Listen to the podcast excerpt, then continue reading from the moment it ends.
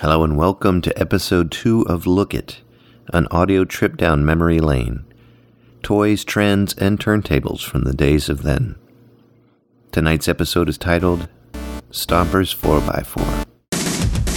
Welcome to the Look It Podcast, where all your dreams come true. This is the show that takes you back, shows you around, and reminds you of the good old days. Now here's your host, Zerbinator. 1980. Catholic school in my younger days.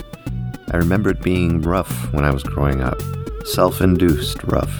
I tried too hard to make friends by overestimating my character to the other kids by over self promotion.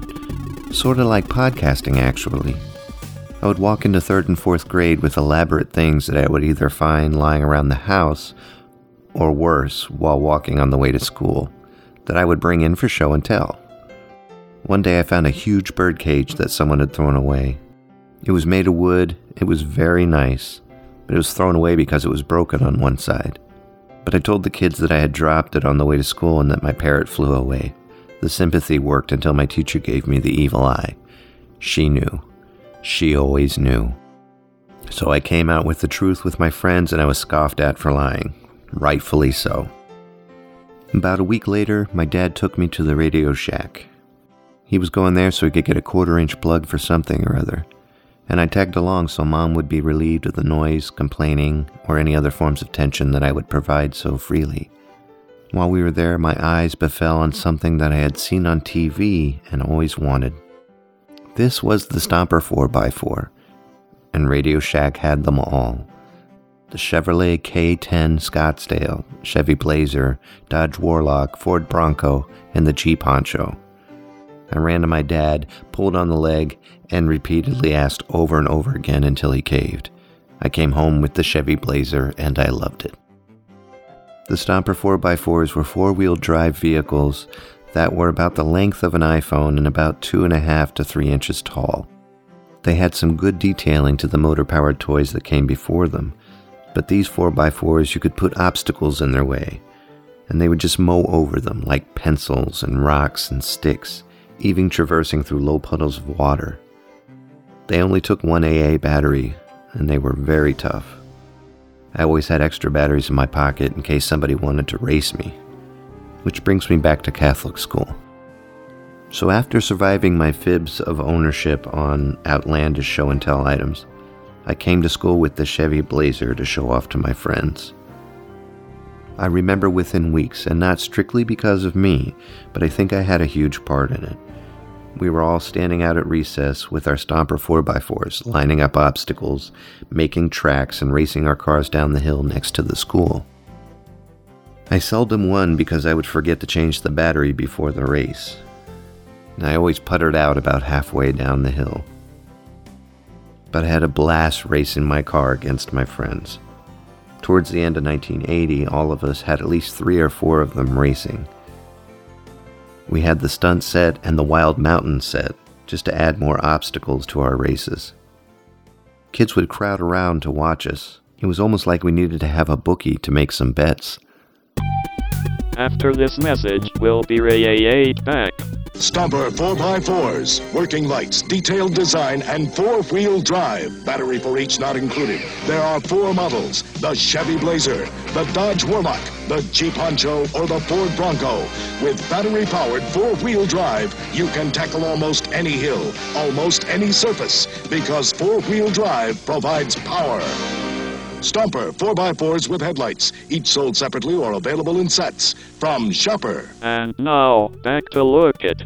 By 1981, these cars now had interchangeable tires for outdoor off roading. Even though we were off roading in the first place, these new foamy tires gave the cars much more of a grip on the terrain. 1981 also brought five new Stomper trucks the Chevrolet LUV, the Datsun Little Hustler, Jeep Renegade, Subaru Brat, and the Toyota SR5. The stunt and wild sets were also reintroduced with some new pieces, and they also came out with the Stomper SSC Supercat Cycles.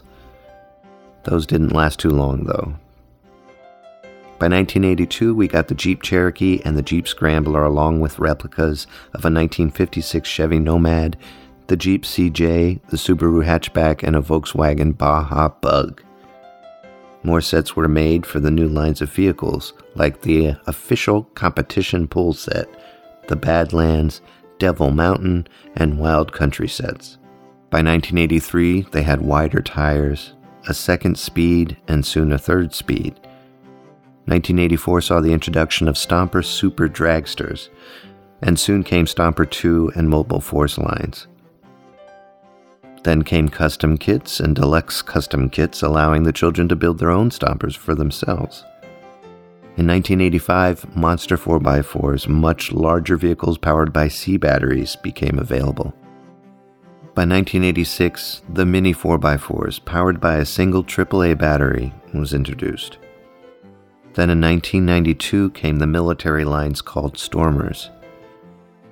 From 1997 to 1999, more models included Workforce, Battle Ready, and Extreme Street. After this message, we'll be right back. Stomper Fun by Fours with raw power to tackle just about anything you throw their way. And come four wheel driving back for more and more. Battery not included. Change tires and tackle the tough outdoors. Headlights blazing the way. Wheels turning and churning, pulling you up to the action. Stomper Stomper, Fun by Fours, first in four wheel fun. Each sold separately from Schaper. And now, back to look it. Stompers were first created by toy inventor Eddie Goldfarb. He created such toys as the wind up Yakety Yak tees. He created the Busy Biddy, the little chicken that laid eggs, Battling Tops, Kerplunk, Shark Attack, Quiz Whiz, Creator Lego Game, Spin Art, The Giant Bubble Gun, and more. He was the first American to receive the Idiot Award from the United Kingdom and the European community. IDIOT stood for the International Designers and Inventors of Toys. The companies that made Stompers have varied over the years. The first generation, Generation 1 and Generation 2, came from the company called Schaper. Then Generation 3, a company called DreamWorks in 1992. Generation 4, Peachtree Playthings in 1997. And Generation 5, Tinko Toys in 2001.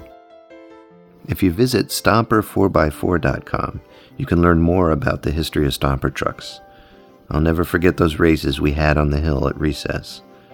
We had a good time, and I didn't need to show off anymore. I had fun with my friends with a Chevy Blazer and a AA battery. Thank you for listening to this episode of Look It. Join me next time when we access another memory from the days of then. So until then, All of music and podcasts are under the Creative Commons license, which allows retelling and rebroadcasting as long as the author is notified and credited.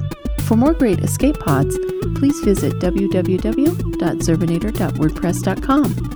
If you would like to contact Zerbinatorland, you can send an email to instrumentally at gmail.com or give us a call at 571 408 ZERB or 9372.